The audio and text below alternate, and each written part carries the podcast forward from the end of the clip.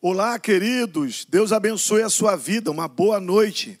Que bom saber que você está aqui já conectado aí na sua casa, no seu trabalho, não sei, junto com a sua família. Nós estamos aqui nessa quinta-feira em mais um programa aqui da Maranata, na Maranata Tijuca, no YouTube. Muito feliz por você. E a gente tem sabido de algumas notícias muito interessantes. Tem gente que já espera às 19 horas para se reunir com a família, está conectado com a gente, gente de várias igrejas, da Maranata e de várias igrejas, e pessoas que são de que não tem igreja até agora, está aí na quarentena nos assistindo. Muito, muito obrigado. Nós vamos ter um tema aqui muito interessante, um bate-papo muito legal, e nós estamos aqui com homens de Deus abençoadíssimos. Estamos aqui hoje recebendo com muita honra o seminarista Paulo Paz, lá da Maranata de São João de Meriti. Prazer em ter você aqui hoje, muita honra, meu amigo. Deus abençoe pastor Davi, demais amigos, pastor Romulo, pastor Xavier. Deus abençoe você que está assistindo essa transmissão, meu irmão, minha irmã. Certamente será uma noite de crescimento em nome de Jesus. Legal. E aqui conosco, olha aqui, o Paulo Paz. Dois pastores que eu fui pastoreado por eles, além de pastores, são amigos pastor Antônio Xavier, mais conhecido como Xavier, não é pastorzão PX? Vamos lá, pastor Xavier, prazer ter o senhor aqui hoje. Deus abençoe a todos, bom estar aqui com esses queridos pastores, o seminarista Paulo Paz, e certamente você vai ser abençoado nesta noite, porque estaremos falando da palavra de Deus, e Deus certamente vai falar com você. Amém.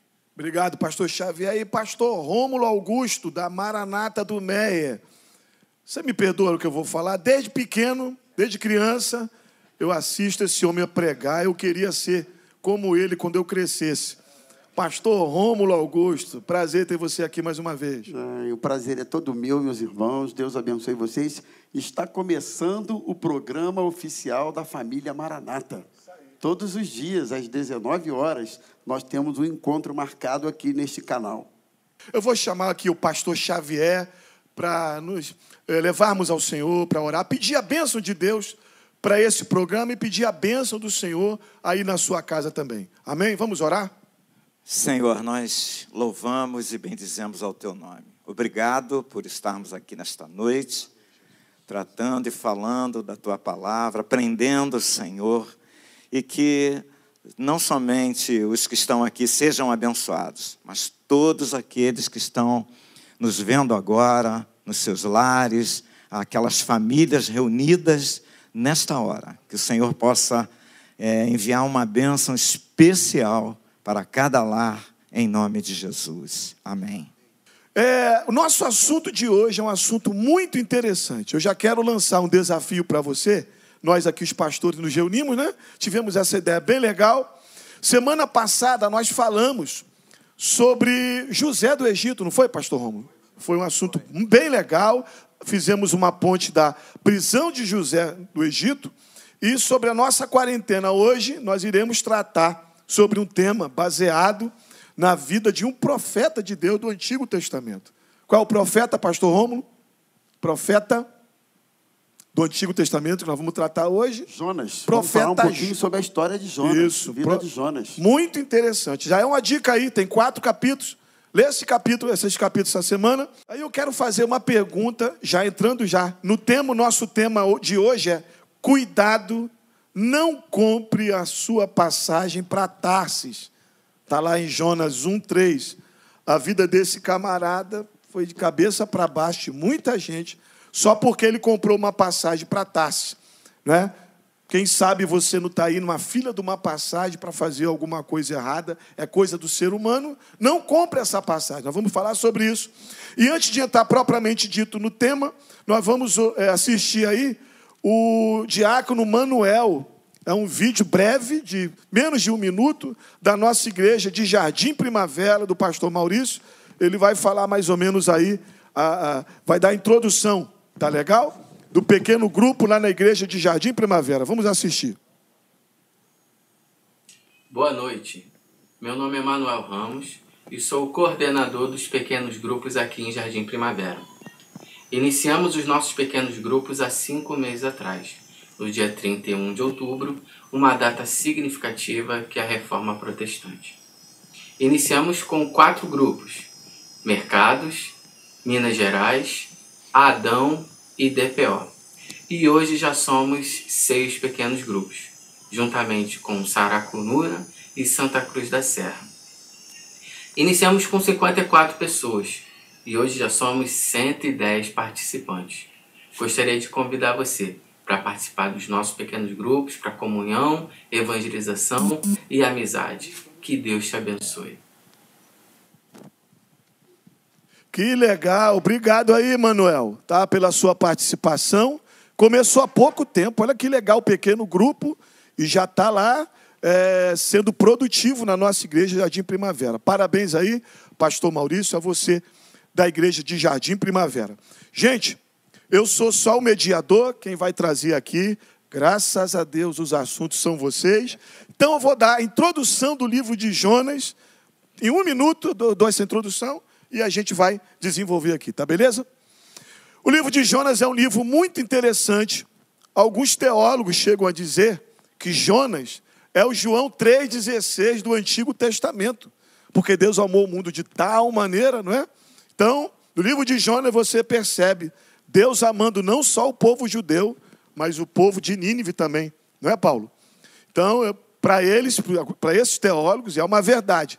Agora, para alguns críticos, interessante, o livro de Jonas é um fato sem veracidade. Talvez mais por causa do acontecimento do grande peixe. Né? Nós já vemos fatos já, até na mídia, de pessoas que foram achadas né, dentro de ventre de, de peixes grandes. Né? Então, alguns teólogos incrédulos pensam isso. Interessante é que a Bíblia é uma beleza, né, pastor Romo? A Bíblia, ela não é, uma, é um livro só. A Bíblia é um compêndio de vários livros. Não tem um assunto isolado. Então, se é um fato sem veracidade, Jesus não citaria lá em Mateus o livro de Jonas. Ele fala assim: uma geração má e incrédula pede um sinal. Eu não darei outro sinal, a não ser o sinal do profeta Jonas. Assim como Jonas ficou três dias e três noites no ventre do peixe, filho do homem, eu ficarei também no ventre da terra. Né? Então ele dá o sinal do profeta Jonas com o sinal dele. O livro se resume, basicamente, Deus dá uma ordem ao profeta, se levanta e vai até Nínive, ele vai na direção contrária, a direção de Tarse, para fugir da presença do Senhor, e ele compra uma passagem e vai embarca no navio. Embarcando nesse navio, a Bíblia fala que Deus manda né, uma tempestade no mar. Estou resumindo a história. Os marinheiros lançam sorte, a sorte cai sobre Jonas. Foi nada de coincidência. Jogaram Jonas no mar. Deus, aprove Deus colocar um peixe ali. O peixe abocanhou Jonas. Né? E se fosse outro peixe que não tivesse a ordem do Senhor, ele ia mastigar o profeta, ia ser o almoço dele, né? Almoço profeta, a milanesa. Ele, ele engoliu o Jonas, daqui a pouco Deus dá uma ordem, ele vomita o profeta na praia, e ele sai andando pregando uma só palavra. 40 dias, se não tiver arrependimento, Nínive será subvertida. O povo todo se converteu e Jonas ficou triste e Deus tratou com Jonas. Está aí, os quatro capítulos do livro de Jonas. Primeira coisa que a gente quer falar com você, porque você não pode comprar passagem para Tarsis. Porque algumas passagens que nós compramos na nossa vida podem trazer terríveis terríveis tempestades. Está aí o texto bíblico de Jonas 1,4, que Deus mandou uma tempestade lá nesse navio.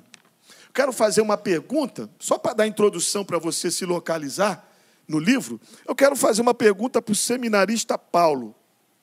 Paulo, faz o seguinte, meu amigo, explica aí dos porquês. A gente critica o Jonas, tem que criticar mesmo. Por que desse profeta correr? sair, fugir da presença do Senhor. Será que lá em Nínive tinha uma pandemia de coronavírus? Ele não quis ir porque ele não quis ir? Dá uma, uma sinopse aí. Pois é, parece até que lá havia uma pandemia, mas na verdade o profeta Jonas, ele, ele conhecia Nínive, ele conhecia esta cidade que era chamada de cidade rebelde. É, ele, um hebreu, Nínive, os ninivitas seriam os gentios. É, ele sabia que aquele povo, em batalhas, em guerras, era um povo cruel. Aliás, praticava alguns rituais com, com o exército vencido, que não adianta, não, não, não vamos entrar nesse detalhe agora, mas eram, eram rituais para humilhação. Então Jonas sabia disso. E ele entendeu que aquela missão que Deus havia dado a ele, é, o coração humano de Jonas entendeu o seguinte: como se eles não merecessem a salvação. Por quê? Porque era um povo que tinha essa má fama, e Jonas sabia exatamente disso. Nínive era a capital do Império Assírio. E é, toda essa história ele sabia. Observe bem que no texto, primeiro capítulo, versículo 3, no comecinho, diz assim, e Jonas se levantou para fugir de diante da face do Senhor, como se isso fosse possível. Ao invés de ir para Nínive, ele foi para Tarsis, a outra ponta, a outra extremidade. Ótimo, obrigado. Essa breve é, é, introdução falando da, do porquê. Agora eu quero, para entrar logo no tema, né, no tópico, é, sobre trazendo tempestade para a nossa vida, eu peço, quero perguntar ao nosso pastor Rômulo. Pastor, só com esse tempo, 25 anos de pastor já, né? Que você tem. Você tem gente assim, que ela parece que é um imã de tempestade, ela atrai problemas para a sua vida. Tem gente que, que é desse jeito. Eu já ouvi alguém dizer que tem gente que reclama, que reclama, que está passando por uma aprovação. Mas parece que Jonas não está passando por uma aprovação, né? Não, é verdade. Só para pegar um, um, finalzinho do que o pastor, o que o seminarista Paulo estava falando, o versículo 2, nós estávamos comentando isso, foi onde os meus olhos pararam assim porque é, é, o versículo diz que houve uma disposição de Jonas. Jonas se dispôs, mas ele se dispôs a desobedecer. Então, assim, quando você não faz nada, é uma disposição, é uma atitude. Não fazer nada é uma atitude. Quando você faz o contrário do que é para fazer, é uma outra atitude. E quando você faz o que é para fazer, que se refere à obediência, também é uma atitude. Não existe, de certa forma, não existe isenção na postura humana. Existe uma atitude, qualquer que seja ela. E Jonas, inicialmente, discernindo o que Deus queria, eu acho interessante, é que Jonas sabia o que Deus queria. E ele sabia lá na frente, ainda complementando o que o Paulo estava falando, a possibilidade de salvação daquele povo. Então, assim, a pergunta é: tem gente que atrai problemas? Eu acho que isso é uma, é uma colocação que a gente faz quase que beirando a superstição, para você, de certa forma, isentar responsabilidades das pessoas. Ah, o fulano atrai problemas. Na verdade, se uma pessoa atrai problema, atrai problemas, atrai problemas, eu chego à conclusão, pastor, que isso é uma colheita daquilo que ele está semeando. Quando você começa a atrair muitos problemas, você tem que verificar o que é que você está semeando na sua vida. Então eu vejo nessa, nessa pergunta e, e nessa, nesse perfil de algumas pessoas, eu vejo isso aí é, é desobediência. E, na verdade, Jonas, é, alguém dizia que Jonas era um dos profetas mais parciais do Antigo Testamento, porque o comportamento e a postura de Jonas, muito embora a gente não admita, não assuma, mas ele lembra muito o nosso comportamento, muito a nossa postura. inicialmente, eu queria até dizer o seguinte: a gente vai debater melhor sobre isso. Nós nos parecemos muito mais com Jonas é do que a gente imagina. É. Né? A gente acha que a Jonas gente é um personagem. Jonas, mas nós também temos um pouco de Jonas. Muito em comum deste homem aqui. É só verificar o comportamento dele. Esse conflito entre o que Deus quer e o que ele quer. Né? É um conflito que todos nós convivemos com ele. Boa. Agora você falou uma coisa que me lembrou. Dona Rita Basto Martins, minha mãe, um beijo para minha mãe aí, lá em Pilares. Quem, quem planta vento colhe o quê? Colhe tempestade, não é? Foi o que Jonas fez. Agora, continuando contigo aqui, pastor Romo, pastor Xavier, quiser pegar um gancho depois. Você não tem gente assim que fala assim, que provação, mas não foi provação. Ele está na consequência da sua desobediência. Não tem isso também? Tem, tem. A gente precisa lembrar que provação são circunstâncias com o objetivo de aperfeiçoar, de moldar o caráter, de gerar crescimento, amadurecimento. A provação tem, esse, tem, tem essa finalidade, né? Quando somos provados, nós, o objetivo aí é de sermos aprovados, quando vem de Deus.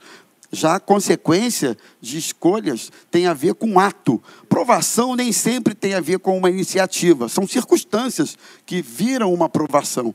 Agora, a, consequência das nossas atitudes, ela vai obedecer a uma lei que é bíblica, que é da vida e é uma lei criada por Deus. É a lei da semeadura. Aquilo que a gente plantar, vai a gente colher. vai colher. É. Não, não, não existe outra equação. Isso. Deus até Deus até, pastor Davi, ele é soberano e ele pode interferir numa lei que ele criou.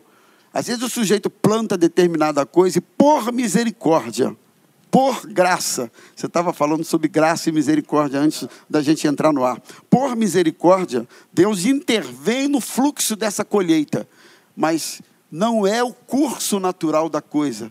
Normalmente você vai colher o que você está plantando. Então essas Muito consequências bom. Vou aproveitar, isso aí. Vou aproveitar aqui o gancho do pastor Romulo e vou jogar aqui a levantar aqui a bola para o pastor Xavier. Você falou uma coisa, tem gente ali nos assistindo que talvez está falando assim, é uma verdade. Eu estou na tempestade da desobediência. Casei errado, eu fiz uma dívida. E aí, pastor Xavier? Essa pessoa está na fila da desobediência, está lá com a sua passagem, indo para Tarse. Acabou a vida dela? Acabou tudo? E aí? É ela pode fazer alguma coisa para mudar isso? Bom, pode sim, porque o nosso Deus é o Deus de, da oportunidade. Ele está sempre nos dando a segunda chance. E Jonas, no exemplo de Jonas, é interessante porque o que acontece? Da, da mesma forma que ele agiu de uma, de uma maneira é, errada, ele foi, ele foi muito, é, ele foi é, desobediente a Deus, deliberadamente, ele também nos dá, nos dá um exemplo interessante. Como ele se posicionou ao se arrepender. Quando ele foi lançado lá no, no mar. E eh, eu, eu gosto muito desse do verso 17 do capítulo 1, que diz assim: ó, Deparou o Senhor um grande peixe para que tragasse Jonas. Então, esse grande peixe foi a misericórdia de Deus. Foi, boa. Não é? Foi a misericórdia de Deus. Às vezes nós olhamos não é? e, e até associamos aquela questão Poder, e, de. Desculpa, não te interrompendo, podia ser um tubarão. Exatamente, podia, podia ser, ser, um tubarão. tubarão, é verdade. E outra, e outra. Se você ficar muito tempo na, na, no mar, dependendo da temperatura do mar, você morre. Sem dúvida, você sem morre. dúvida. Então foi, você falou aí. Foi. foi misericórdia nada, de Deus. Jonas provavelmente morreria. Né? Morreria, né? morreria. E aí, o que, que acontece? E, e quando esse grande peixe engole Jonas, lá no, no ventre desse peixe, Jonas clama ao Senhor. Isso me, é, é, é, me faz, vamos dizer assim, aliviar a crítica a Jonas. Por quê? Porque ele, ele sabia que Deus era misericordioso. E esse era um, foi um dos elementos que o fez desobedecer a Deus, porque ele sabia que Deus ia agir com misericórdia na vida dos ninivitas. E lá no ventre do peixe ele clama: Pastor, é interessante o arrependimento. Quando nós nos arrependemos, eu passei por uma experiência desse tipo. O arrependimento muda a história do homem. Por mais que ele tenha pecado, por mais que ele tenha estado, ou que o estado dele seja deplorável, quando ele se arrepende, Deus tem misericórdia. Muito bom. Você Agora citou... existe, hein, pastor? Agora, só, só complementando aqui o raciocínio, existem algumas pessoas que, mesmo numa é, condição boa. difícil, ele não reconhece. Não reconhece. É. E aí eu me lembro do que Jesus falou para nós recebermos o reino de Deus. Nós precisamos ser como uma criança. o reino de Deus ele vai é, ser acessível a mim na medida que eu me comporte como uma criança. E eu, eu, eu, eu posso contar, pastor, rapidinho, é uma experiência com o meu neto. O meu neto é interessante, o mais novinho, quatro anos. A Rose, minha esposa, contou essa história para ele. De Jonas. De Jonas. E colocou até um vídeo e ele ficou assistindo. Tudo bem, passou. Aí fomos sair para ir a algum lugar, passear, e perguntamos: quem vai orar? E ele falou: eu oro. E ele começou a orar. Meus irmãos, foi uma das orações mais lindas que eu já ouvi na minha vida. E eu chorei como criança, porque ele orou assim: Deus, meu Deus, me tira do, do, do ventre da baleia. Ele falou? Ele falou. Me tira do ventre da baleia. E eu fiquei é. pensando, que pecado ele cometeu? Mas era uma criança. É. A angústia. angústia. Qual é a angústia desse menino? Agora, pastor Xavier, gostei da sua colocação. É, nós estamos falando de peixe. Pastor Xavier quase chora de falar do neto dele aqui. Beijão aí pro neto pastor Xavier. Beijão, beijão. Qual o nome dele, pastor Xavier? Beijão, Benjamin. Benjamin. Benjamin. Todo dia ele pede um beijo para o neto, ele fala o nome dele, Benjamin, Benjamin. Beijão para ele. Pastor, os, Paulo Paz, pastor Xavier falou uma coisa aqui muito interessante, pastor Romo, fica à vontade para vocês falarem. Na verdade, lá no texto, você falou uma coisa interessante, que tem gente que nem na pior o cara reconhece. Ele continua orgulhoso. O Jonas, ele fala assim, ó, do ventre do inferno eu gritei. Era um inferno. Imagina, cara. Nós estamos na quarentena, né? É verdade. Acondicionado, aquecedor, sei lá. É, fogão, comidinha gostosa. É, quem não tem coisa para comprar, se vira, aquele negócio todo. O cara está dentro do ventre do peixe. Ele fala, do ventre do inferno. Ele clamou. Pergunto para você aí, o pastor Romo, quem está nos ouvindo, nos assistindo. Você pode clamar a Deus em qualquer lugar? Tem gente agora que está falando assim: ó, quando eu voltar para a igreja, essa tempestade vai passar, porque eu vou me arrepender. Jonas não esperou nada. É Ele falou aqui no vento. Não é verdade? Você pode clamar a Deus em qualquer lugar e Deus abençoar você? E em qualquer situação, pastor. Me recordo que recentemente, é, um, uma, uma pessoa, um irmão, ele aceitou Jesus em meio à pandemia, a essa quarentena e, na verdade, assistindo uma das nossas transmissões. Ele ligou para o pastor Saulo e ele entregou a sua vida para Jesus ali ligando para o pastor Saulo. É como se fosse aquele momento importante em que ele precisava tomar essa, essa decisão, essa atitude.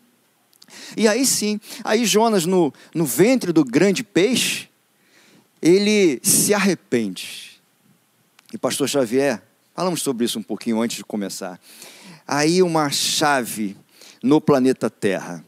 Arrependimento. Mas veja, arrependimento sincero. Isso move o coração de Deus. Tem alguma Lembra? pergunta aí, pastor Romulo? Olha só, gente, tem e é uma pergunta com um tempero bem, bem puxadinho. É. A Alessandra pergunta assim: não obedecer às autoridades, deixando de fazer a reclusão social na quarentena, também não seria comprar uma passagem para Tarsis? É a pergunta feita para os universitários. Essa pergunta, irmãos, eu sei responder quase todas as perguntas. Essa aí tem uma resposta. É mistério. Estou brincando. E aí, Paulo Paz, deixar de deixar de obedecer, obedecer às autoridades, não fazendo a reclusão social na quarentena. Também é comprar passagem para Tarsis? E aí, meu amigo? Também é entrar em furada? É, enfim. Qual o nome da irmã mesmo? Qual o nome da irmã? Alessandra. Alessandra. Irmã Alessandra e demais irmãos que estão nessa transmissão conosco.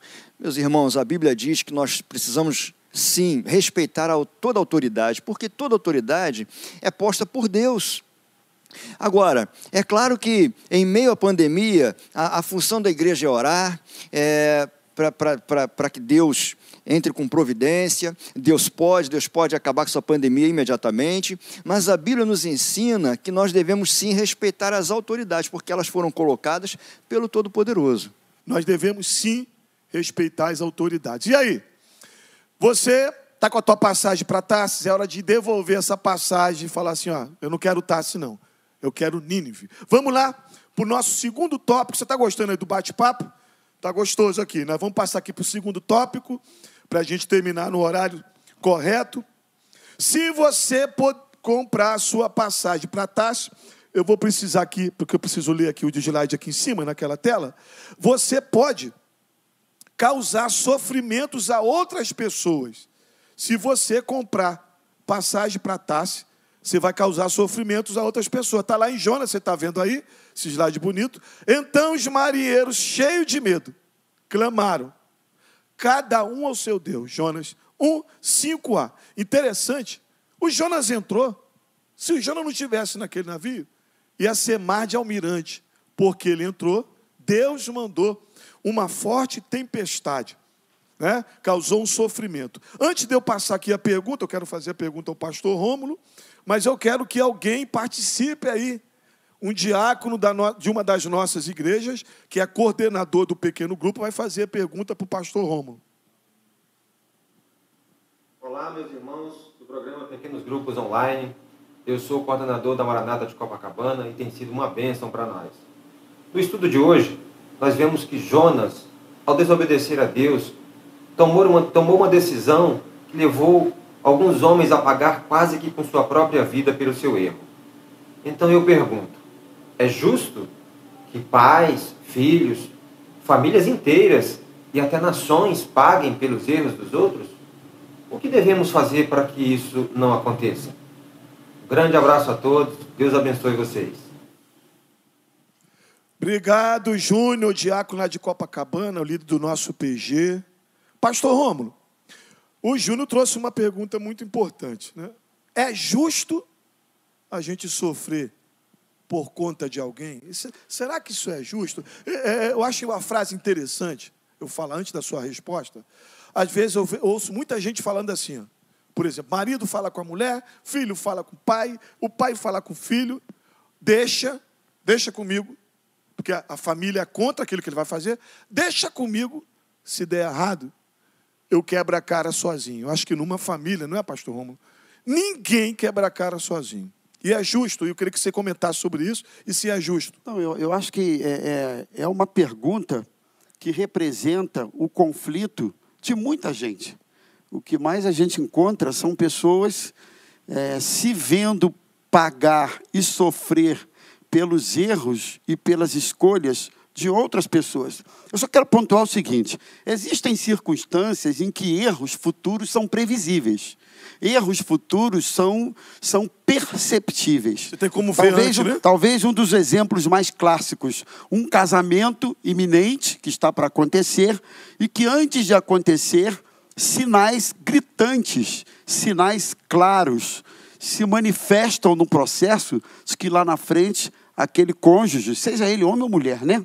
Seja ele homem ou mulher, é, vai fazer escolhas erradas na vida, porque isso já acontece no processo. Então o indivíduo prossegue, o outro cônjuge vai em frente, se casa, e lá na frente aquele ciclo, aquela constância de escolhas erradas, é, continua acontecendo no casamento. Então isso é uma situação. Mas existem outras situações, e eu acho que até que a maioria, e que você compra um pacote você entra num projeto, você entra numa circunstância, você, você acredita em alguém e lá na frente essa pessoa faz escolhas que simplesmente desmontam não apenas a vida dela, mas desmonta a vida de quem está perto, a vida da esposa, a vida do esposo, a vida do filho, a vida de quem está perto. E, e é muito provável, pastor Davi, que estejamos falando nesta noite para muita gente que hoje se ver vítima, vamos colocar essa palavra, uh, de escolhas erradas, de pessoas que ele confiou, que ele amou, que ele ama, escolhas que lhe feriram o coração. É, eu me lembro da parábola do, a parábola do filho pródigo, que o filho escolheu ir embora foi uma escolha deliberada, individual, consciente, que completamente aleatória à vontade, ao desejo do pai, e ele foi embora. E eu acho que diante de algumas situações assim, em que você se vê vítima da escolha de alguém, eu acho que existem algumas atitudes que podem nos ajudar. Nós não queremos aqui passar uma receitazinha de bolo achando que isso é muito simples, ou que isso é muito fácil. Não é simples. E o pior, e o pior, eu vou colocar assim, vocês podem corrigir. Muitas vezes você é obrigado a permanecer junto e conviver com a escolha errada que alguém fez, não é verdade? É. E aí existem algumas alternativas, é, não fáceis, mas possíveis para você permanecer caminhando. E a gente estava comentando no versículo 13 do capítulo 1, depois que depois, é, Jonas se identificou e, e, como sendo alvo daquilo, tudo que estava acontecendo, no verso 13, diz assim: Entretanto, os homens remavam, esforçando-se por alcançar a terra, mas eles não podiam, porquanto o mar se ia tornando cada vez mais tempestuoso contra eles. Eles bem que tentaram. Eles tentaram eles livrar a vida do Jonas. Eles se esforçaram para ver se chegavam a pés enxutos para livrar o pessoal daquele transtorno. E o próprio Jonas. E, e aí é. essa palavra, essa palavra, os homens remavam se esforçando. Eu acho que aqui é uma chave para a gente, porque diante do fato de você estar convivendo com as consequências de escolhas erradas de alguém, se esforce, reme um pouco mais, prossiga um pouco mais. Eu acredito que existe um elemento que faz toda a diferença em circunstâncias assim, eu acho que é a graça de Deus, né? A graça de Deus fortalece a gente, renova a gente. A graça de Deus nos dá capacidade de suportar. Uma das palavras que nesses últimos tempos tem estado no meu coração é resistência, suportar, capacidade de aguentar firme. Então, se você não pode se desvencilhar do convívio e da vida de alguém que fez escolhas erradas e você está está convivendo com as consequências disso, se você não tem condições, peça a Deus graça para suportar. Peça a Deus capacidade para suportar.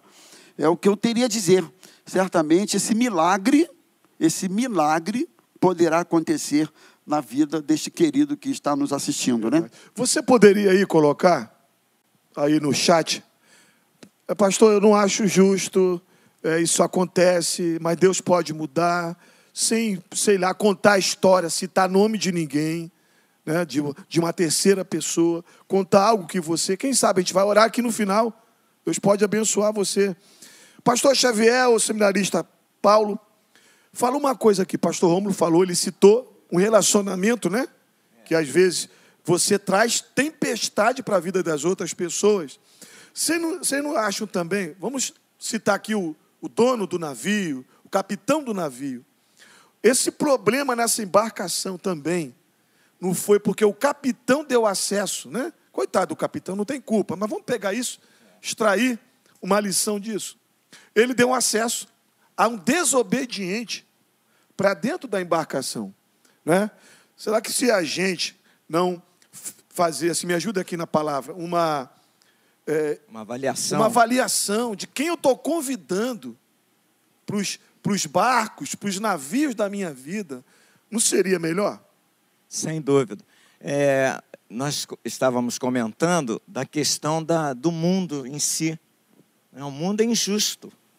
O único, é, a perfeita justiça, é, ela vem de Deus, só Deus. Então nós sofremos injustiças e nós praticamos injustiças, não é verdade?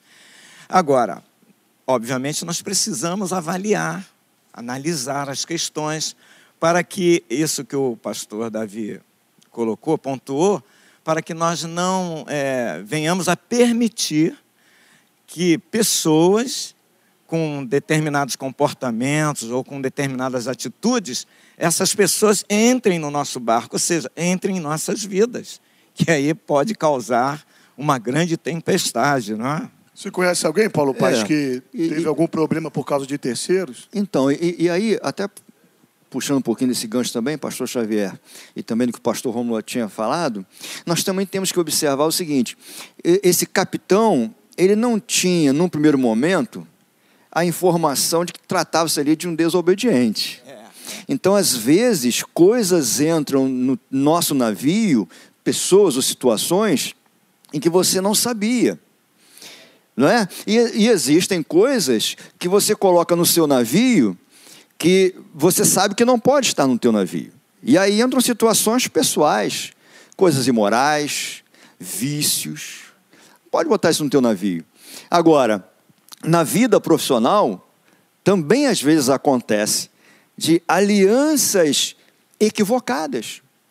Se coloca no navio do, da sua área profissional pessoa que não deveria estar ali, ou pessoas que não deveriam estar ali, ou situações, e que vão acarretar muito dano. A gente sabe de histórias que acontecem assim. Então existem o capitão, né? Você sendo o capitão do navio, cuidado com o que você coloca no seu navio. Às vezes você pode colocar um desobediente sem saber que ele é um desobediente. Isso vai se revelar depois, foi o caso da, da é, é aí que entra a oração. Tem coisa que você olha, você discerne.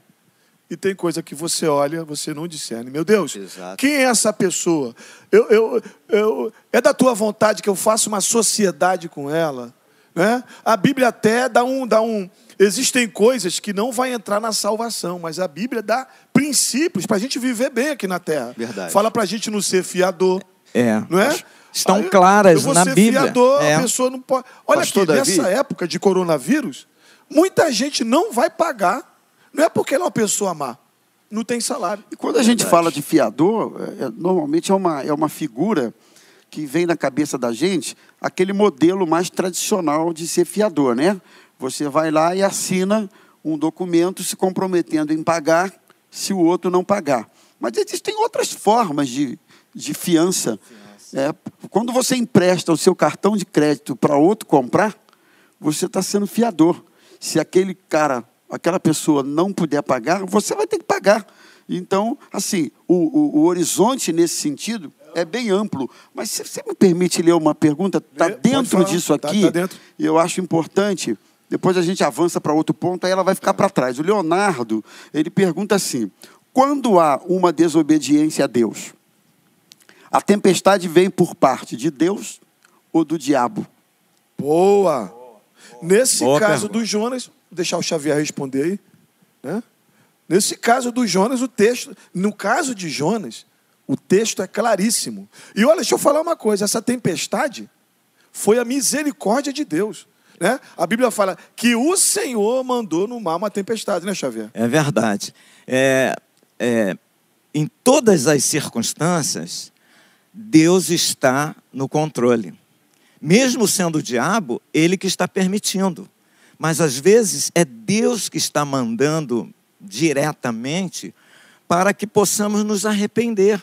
Foi o caso de Jonas aqui. Mas como já pontuamos aqui algumas situações, algumas pessoas elas não conseguem perceber ou elas fazem confusão Algumas pessoas elas misturam as coisas, elas não conseguem discernir. E elas dizem: tudo é do diabo, é, tudo é do diabo, é o diabo que está me perseguindo. Como o, o, caso que o pastor Rômulo citou, de, de escolhas erradas, de um cônjuge, não, é o diabo que está agindo, ou de uma situação difícil, não, é o diabo que está agindo. Porém, às vezes é Deus que está impedindo. Deus, Deus. O, o, apóstolo Paulo, certa vez, ele falou isso, que entregava um, um certo irmão nas mãos do diabo para que ele pudesse ter condições de se arrepender. Inclusive, pastor Xavier, perdão aqui, é, quando a vida não dá certo no tempo da desobediência, eu acho que essa é uma das grandes manifestações da graça de Deus na vida do desobediente. A pior coisa que tem é alguém na desobediência dar certo. É. Na desobediência, Boa. prosperar. É. Na desobediência, se dar Vai bem. Tá Aí ele pensa assim: ah, tá é. tudo certo comigo. Aí eu volto ao filho pródigo de novo. Ele, na sua, na sua desobediência ou na sua atitude, ele foi ao fundo do poço, ele foi ao tempo de humilhação e ali ele se voltou para Deus e reconheceu o seu erro. Amém. Eu tenho aprendido que circunstâncias, de um modo geral, existem muitas formas de Deus de Deus levar uma pessoa ao, ao quebrantamento, né? É, uma delas são as circunstâncias. Existem pessoas que precisam, infelizmente, eu quero grifar, de uma circunstância difícil para serem conduzidas ao arrependimento. Então, se a sua vida não está dando certo, se você está se vendo descendo, como o texto diz, foi descendo, foi descendo e foi descendo, saiba de uma coisa: está dando tudo errado por fruto de consequências, mas está dando tudo errado porque Deus ama Amém. você e quer que você seja conduzido ao arrependimento. Bom demais. E aí, tá gostando do nosso papo? Graças a Deus, tá, tá uma, tanto o assunto quanto os pastores daqui é, faz o, o, o tema ficar melhor ainda. O papo tá legal, não tá, gente? Muito bom, Penso, muito bom. vendo aqui a Bíblia do pastor Xavier, toda marcada, pastor Xavier. Isso aqui é uma Bíblia Davi. de estudo. Posso Manda ler aqui rapidinho? Vai. A Letícia Barbosa, ela diz assim: é só uma- um comentário. Arrependimento só é possível a partir de um coração contrito e humilde. Deus sempre nos dá a oportunidade de mudarmos. A justiça vem de Deus, nada foge ao seu controle. Ótimo. Qual Muito o nome bom. dela? Obrigado, Letícia. Letícia, Letícia. Barbosa. Arrependimento só é possível a partir de um coração contrito e humilde. humilde. Eu acho que é a Glória Lelê do pastor Maurício, acho que é ela. Beijão para você, querida. Vamos lá, terceiro tópico muito, muito interessante. Nós vamos partir agora. Não compre a sua passagem. A sua não, ela não é a sua. Não compre a passagem para Tarsis. Por quê? Você pode perder algumas coisas na sua vida se você comprar essa passagem. Olha que coisa interessante. Jonas 1, 5b. A Bíblia dá para extrair tanta coisa, né, pastor Xavier? Muito, muito. lançava ao mar a carga que estava no navio, para o aliviarem do peso dela. Tiveram que perder e coisas, né? Jogaram alguns utensílios, mobília, carga do navio e jogaram para que o navio estava querendo se quebrar, não é? Pastor Xavier, alguém disse uma vez, eu nunca mais esqueço. Tem coisa que as pessoas falam ficam na nossa mente, né? Se você não valorizar o que você tem, você pode perder. Se você não valorizar o que Deus te deu, você pode perder o que Ele te deu. Isso é bíblico. Se você olhar para a vida de Adão, Deus deu o jardim para Adão. né? Ele pecou, perdeu o jardim, foi expulso do jardim. Judas, que talvez seja o personagem que nós possamos, podemos falar na próxima semana, Jesus deu o apostolado para ele. E ele perdeu né, essa coisa boa de estar na presença de Jesus. Eu quero fazer uma pergunta para o pastor Xavier. Um conse- pergunta não, um conselho precioso que você pode dar na vida das pessoas aí que estão perdendo algumas coisas, né? E está quase perdendo. Qual o conselho que você pode dar, pastor Xavier? É interessante como você falou, Judas perdeu, Adão perdeu Vários o jardim, perderam, né? Vários Saul perderam, perdeu. Saul perdeu, Eli Eli perdeu, O filho pródigo perdeu a filho casa do pai, pródigo a perdeu, comunhão com o pai. é, o rei Uzias. o rei Uzias. En- Então, é, nós não gostamos de perder. Mas por que perdemos? Porque às vezes nós não valorizamos, não, não damos o valor devido àquilo que Deus nos dá. Quando a gente pensa na salvação, pastor, a gente pensa em que Deus nos dá o melhor, não é? Deus nos deu Jesus Cristo. E é, ele vai mais além. Além de Jesus Cristo, ele nos dá o privilégio, queridos, de sermos co-participantes da sua obra, de pregar a sua palavra. Ó, nós estamos aqui pregando a palavra de Deus. Olha só que privilégio de entrar em vários lares, é, falar para várias pessoas a respeito desse evangelho das boas novas a respeito de Jesus Cristo. Então, como você que está perdendo aquilo que Deus te deu, Deus te deu um ministério, Deus te deu dons, Deus te deu uma família, Deus te deu filhos. Valoriza isso, né, pastor? Valoriza isso. Pastor Xavier, Não é? só para pegar o gancho de uma palavra que você falou, você está perdendo. Pe- Nem sempre a perda é instantânea. Normalmente a perda é anunciada. Você, você vai, você vai, você vai, você vai perdendo. Você vai perdendo. Você vai vislumbrando que a perda definitiva de alguma coisa é questão de tempo. E aí é incrível como algumas pessoas não despertam durante esse processo de perda, porque de uma certa forma, perder faz parte da vida. Todo mundo em algum momento perde alguma coisa. É coisa, enfim, perder faz parte da vida, mas duro é você saber que perdeu porque não soube preservar aquilo que Deus te deu. Eu vejo pessoas orando para conquistar, conquistar, conquistar, querer mais, querer mais, querer mais. Parece que nós somos conquistadores É, mas por natureza, mas eu não vejo pessoas lutando e Pra manter. cuidando daquilo que já tem, É. para manter o que já tem. Então, olha, é, uma palavra gerou um raciocínio Gerou. que não estava no Ótimo, script. ótimo, E o ótimo. raciocínio foi esse. Talvez você esteja num processo de perda. E, esse, e essa perda vai. observa isso, né, pastor? Observa isso. Porque só, a Bíblia fala que eles foram jogando. Alguém É. foi lá no compartimento do navio, abriu uma porta, o que você está fazendo aí? Nós vamos jogar isso fora. Não foi uma coisa que caiu da hora. Você pode observar a esposa, observar Tá filho. perdendo. Eu estou É, perdendo meu é, filho. Tá perdendo. Estou perdendo meu filho para as drogas. Né? Agora, pa- é, Paulo Paz, me responde uma coisa. É, a gente perdeu. E agora? Tem como recuperar? Tá- a gente está falando para a gente aqui, nós estamos aí com bastante gente assistindo, que vai assistir depois. Eu perdi. Eu posso recuperar o que eu perdi? É interessante, pastor Davi, essa colocação, essa pergunta, porque, por exemplo, no texto, essa carga lançada ao mar não foi recuperada. Mas eu entendo que o, o nosso Deus, o Deus Todo-Poderoso, Criador dos céus e da terra, que harmoniza o universo, ele pode te dar de novo algo. Ele pode dar e ele pode não dar. Deus é soberano. É interessante observar, inclusive, na história de Jonas, o senhor tem até estimulado aquele que está nos acompanhando na transmissão a ler esse livro, que só tem quatro capítulos, para entender que em todo esse processo Deus trabalhou na vida de Jonas.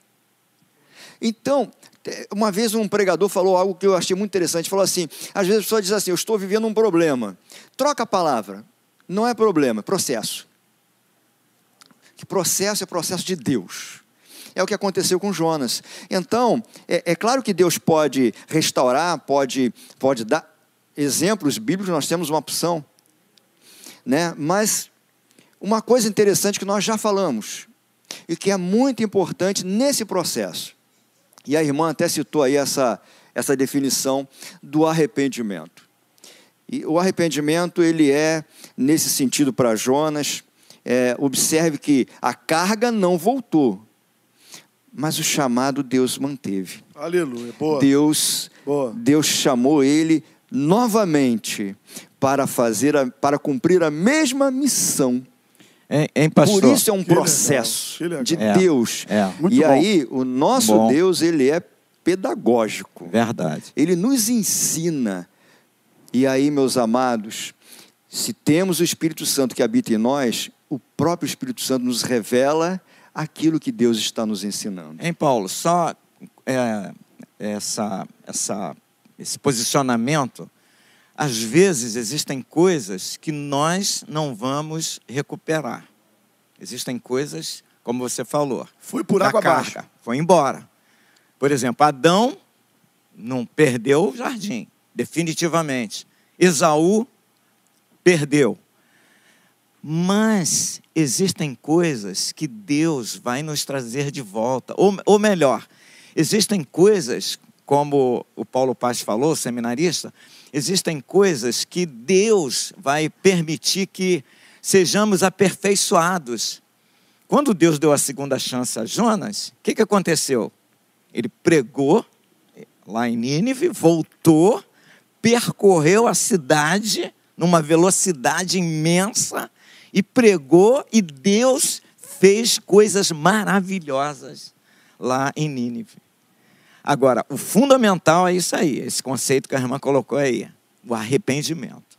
Às vezes, é fundamental. às vezes algumas perdas acontecem para a gente ganhar outras coisas, né?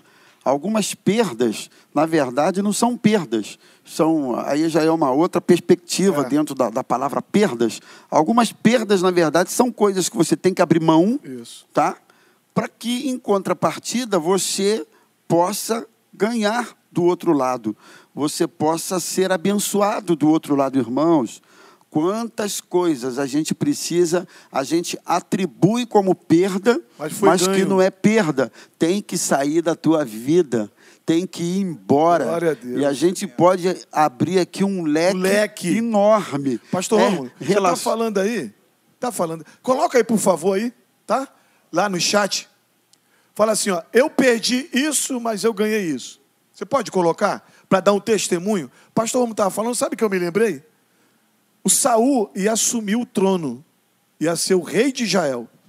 Vocês estão lembrados que vocês sabem mais de Bíblia, né? Vocês são catedráticos aqui. O que, que ele perdeu? Ele perdeu a jumenta do pai. Ele perdeu a jumenta lá em, acho que é 2 Samuel 9, primeiro, 2 Samuel 9. 1 Samuel 9, não, não sei. Me ajuda depois aí. Primeiro ou segundo eu sei que é 9. É, tá lá, no- tá lá no texto. Ele perdeu a jumenta, ele saiu catando a jumenta, cá, perdi, perdi. Poderia entrar numa depressão, porque jumenta naquela época era um Mercedes-Benz, né? Era uma Ferrari. Ele sai procurando, procurando. Aí o Espírito, o Deus chega para o Samuel e fala assim: Olha, quanto à jumenta, já foram achadas. Eu que fiz tudo isso aí para o Saul ser o rei de Israel. Interessante. Quem sabe você nessa quarentena está achando que perdeu alguma coisa. E Deus vai usar, né, pastor Xavier? Essa Coisas- quarentena, coisa- né, pastor? Coisas que Deus verdade. está tirando, ou- Tirando. ou permitindo que elas se, se vão É a jumenta. da nossa vida, que são as jumentas da vida, É. pra, porque Ele quer abençoar você, né? Ele, ele quer lapidar você, te dar coisas mais relevantes. Tem que deixar embora o velho. Deixa embora. pra vir o novo. É. Glória a Deus. Que bênção, que bênção estar participando.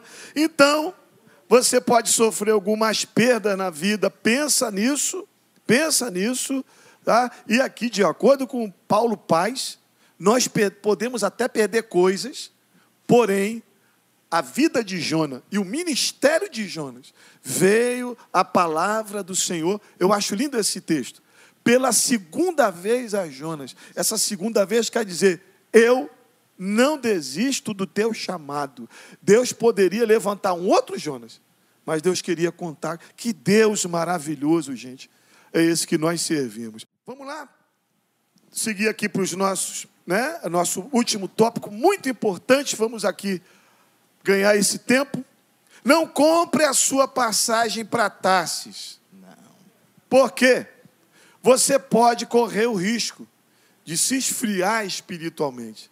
Se você entrar na fila da desobediência, olha o que diz o texto: Jonas, porém, havia, descido ao porão e, se deitado, dormia um sono profundamente, ao porão e se deitado, e dormia profundamente. Eu quero fazer uma pergunta para vocês, tá? Interessante, mas eu quero só lembrar uma coisa muito interessante do texto. O texto, se você pegar os, logo nos primeiros versículos, a palavra descia, o verbo descer, acontece várias vezes. Desceu, desceu. Quem se esfria só desce, nunca sobe. Olha que coisa interessante. Jonas desceu para Jope, Jonas desceu para o navio, desceu para o porão, desceu para o mar e desceu para o vento de- do peixe. Só descida, pastor. Não, não, interessante que, que essa questão da descida, é, a, a- a- a descida espiritual, o esfriamento espiritual, não, não costuma ser instantâneo. Os, ninguém, Não é de uma hora para outra. Ninguém está é, tá, tá em comunhão com Deus, em, abençoado, e no dia seguinte isso muda radicalmente. Normalmente, essa descida espiritual, que é a pergunta que esse esfriamento espiritual, é, como fruto de desobediência, acontece sim, mas ele vai acontecendo com um processo. Né? Um coração longe de Deus, um coração fora da sintonia de Deus, é, é um coração. Alguém disse que profeta em desobediência, até no ventre do peixe é indigesto. Interessante. Profeta em desobediência, até no ventre do peixe é indigesto. Nem o Quer peixe dizer, suporta. Nem o peixe suporta, cara. Então, quem está em desobediência acaba sendo indigesto. Para os outros, acaba sendo indigesto consigo mesmo, porque vai chegar uma hora que os conflitos dessa desobediência virão de alguma maneira, reconhecendo ou não reconhecendo, os conflitos virão, e aí é só a escalada é só de descida. Descida. Descida e descida e descida. Vamos ouvir então aqui, uma, assistir uma pergunta do nosso coordenador de uma das nossas igrejas. Vamos lá? Olá, meus amados e queridos irmãos que estão hoje participando do nosso encontro dos pequenos grupos online. Para aqueles que não me conhecem, eu sou Luiz Ricardo, coordenador dos pequenos grupos da Manada do Meia. Vamos agora partir para o quarto tópico: as consequências da desobediência do profeta Jonas. E eu me faço uma pergunta: se nós comprarmos passagem para Tarso, nós podemos esfriar espiritualmente? Ou melhor, se nós ficarmos em desobediência, podemos nos esfriar espiritualmente? Fica essa reflexão. Que Deus abençoe em nome de Jesus. Obrigado, Ricardo. Deus te abençoe. Um abraço pessoal do pequeno grupo da uh, Igreja Maranata do Meia, Rua Adriano 115. Uma igreja bonita ali, né, pastor? Igreja bonita, abençoada, um povo abençoado, né? É. O templo é bonito, mas o povo. E o pastor é abençoado é também? Mais bom. O, pastor é, o pastor é lindo. É, abençoadíssimo. Esse pastor, é. poxa. Ah, não. O pior, o pior lá é o pastor. O pior lá é o pastor. Não, não, não, não. Pastor é uma benção. Pastor Rômulo, Ricardo perguntou aí. Você já começou a responder né, anteriormente. Desobedecer. Tem como eu obedecer está tá orando fervorosamente, tem como eu obedecer e está com lágrima nos olhos, ler a Bíblia, ter comunhão. Ele perguntou se a desobediência traz esfriamento espiritual. Olha, eu acho que o pior estágio que uma pessoa pode alcançar é quando ele concilia a devoção e a, e a obediência, o santo e o profano, o que é de Deus e o que não é de Deus.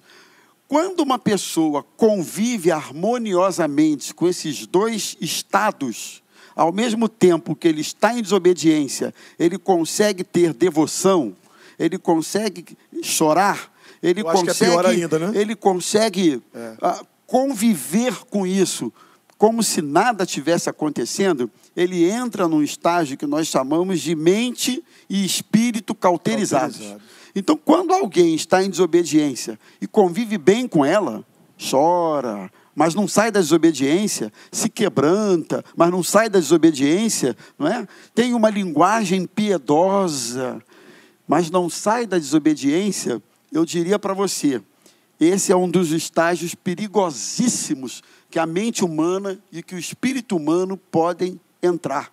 Então é muito perigoso quando alguém convive com isso, não é? E, e, e nós cremos que o Espírito Santo tem poder para quebrar essa casta que se cria, para quebrar essa cauterização. Cauterização é aquele estado em que você não sente mais, não é? Você não sente dor, você não sente tristeza, você não sente nada. É, você fica sem esse sentimento. Hein, hein pastor? O, inclusive o profeta Jeremias fala sobre isso, né?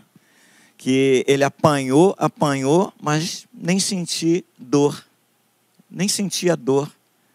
E agora é interessante que é, há um texto bíblico que me assusta, Hebreus capítulo 6, porque ele fala desse homem já cauterizado, endurecido.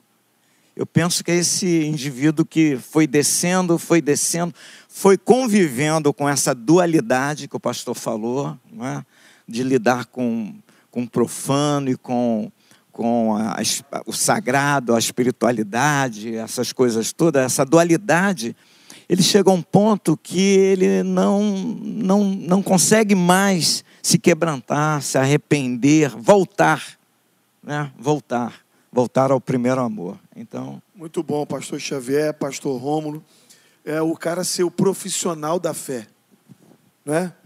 O profeta Verdade. fala, a Bíblia fala, a esposa fala, o pastor fala, mas está cauterizado. O melhor. Como diz um amigo chamado Davi Martins, até o diabo fala, Até o diabo Até fala. o diabo. Você está frio, cara. mas ele não, mas ele não tá enxerga. aí. Será que você está assim? Você está já cauterizado? Você está ouvindo os programas, assistindo? Deus está falando com você e você está vendo que você está frio? Você tem, você tem essa percepção? Hoje, quem sabe, Deus te colocou aí para você tomar uma posição diante de Deus. Nós vamos caminhar para o final, mas, Pastor Rômulo, eu não queria encerrar sem pedir para você fazer uma oração para quem está em casa, uma oração de arrependimento. Nós estamos falando aqui trazer frieza. Até quando, quanto tempo você vai ficar assim? Né? Você não vai mudar. Eu queria que você fizesse um apelo. Eu vou te dar só uma dica. Quem sou eu para te dar uma dica? Mas, em cima do texto né, de Jonas, falado no Novo Testamento por Jesus, uma geração má e incrédula pede um sinal. Às vezes a gente quer tantos sinais, né? Como é que eu vou sair dessa vida? E Jesus foi simples. Assim como Jonas ficou três dias e três noites no ventre do peixe, assim será como filho do homem. Jesus comparou essa, né? Com a morte e ressurreição dele. Eu gostaria que você fizesse aí um convite que está aí no teu coração e fizesse uma oração. Eu quero fazer essa oração e fazer esse apelo, lembrando a você que a vida é feita de escolhas. Não existe alternativa. Você e eu temos que fazer escolhas o tempo todo. E eu me lembrei de Deuteronômio capítulo 30, que Deus diz assim: Céus e terra, tomo hoje por testemunhas contra ti, que te propus o bem e o mal, a bênção e a maldição, a morte e a vida. Escolhe, pois, o bem, para que vivas tu e toda a tua casa, obedecendo ao Senhor teu Deus e andando segundo os seus estatutos. Céus e terra, além do programa de hoje, que vem lembrar e anunciar e proclamar isso para você. Deus tem posto diante de você escolhas. Escolhe o bem. Escolhe interromper processos de perdas na sua vida. Faça essa escolha hoje. Se você já perdeu, se você está convivendo com consequências de alguém que tomou decisões que está machucando você, nesta noite escolha, escolha receber a graça de Deus sobre a sua vida. Faça essa escolha. Certamente Deus vai te dar, como deu ao profeta, foi dito aí, uma nova chance, uma nova oportunidade. O nosso Deus é um Deus de graça. Vamos orar juntos? Senhor Jesus, nós te agradecemos por esta oportunidade tão rica, tão preciosa, de conversarmos acerca da vida de um homem que nos inspira na tua palavra nos inspira o que não fazer, nos inspira o que fazer, e nós te pedimos que essa conversa seja de grande valia para este querido irmão, para este querido telespectador, para esta pessoa que acompanha a transmissão deste programa.